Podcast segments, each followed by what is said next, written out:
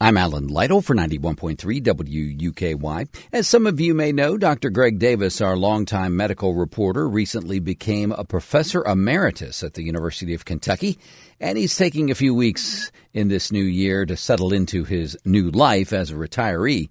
In the meantime, we're continuing our theme of New Year, New You segments, and one of the most common New Year's resolutions is to lose weight and get in shape. And we've talked about how exercise can be not only beneficial for the body, but for our minds as well.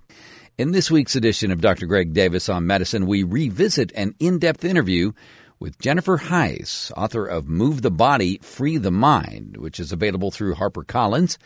Heisz is an associate professor of kinesiology and associate director of the Physical Activity Center of Excellence at McMaster University. We study uh, the impact of exercise on the brain uh, to promote mental health, cognition, and to prevent dementia. And so I do feature some of our greatest studies in the in the book, including you know some some really fascinating research around how exercise or physical inactivity can contribute to our dementia risk as much as genetics. So I, I always say, you know, you can't change your uh, genes, but you can change your lifestyle. And so uh, this this idea that we have more control over our our brain health fate as we age, and we can do that with simply moving our body is, a, I think, a really powerful message. You do say it's not a one size fits all. That readers need to chat with their primary care provider, their personal physician, to to make sure what is right for them and, and to do the right thing. And you also very powerfully, I think, use stories, and, and we all respond to stories. So it's mm-hmm. it's not um, just talking about studies that have been done in your lab or, or elsewhere around the world, but you you make it um, relatable and personal when you tell stories. Like I know a lot of people are struggling right now to move. Um, whether you know they've had experienced new barriers um, in the past couple years related to the pandemic, or they you know they've struggled for years to be active. Um, and so I wanted to really humanize the research, personalize the stories, and give people hope that you know it's never too late to start. And you're you're absolutely right. Like one size does not fit all, and it is always good to check in with a healthcare provider before starting a new exercise program. But something just as simple as going for a walk around the park, you know, that's something that most of us can do, or you know, moving in some way around the park um, is something we can do, and that gives us really great benefits.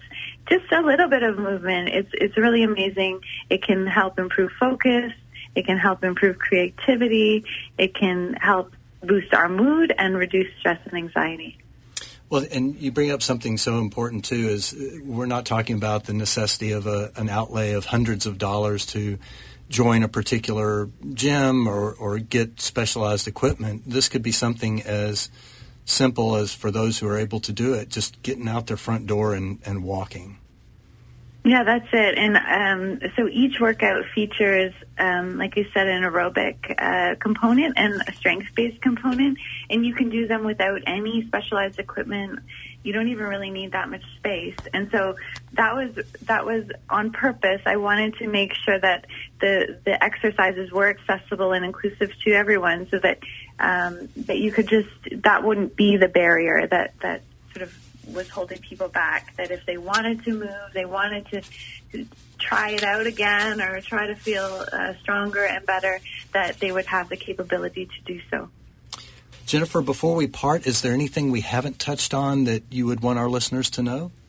Um, well, I, I, I, this is one of the greatest works I've done in my career. I'm so proud of it, and I do hope that you pick it up and it inspires you to move a little more.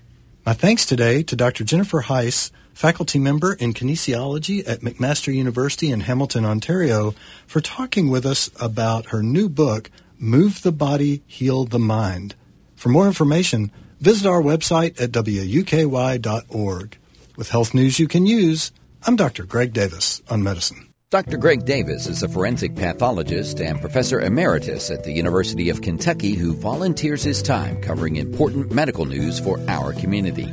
This program is available as a podcast at wuky.org.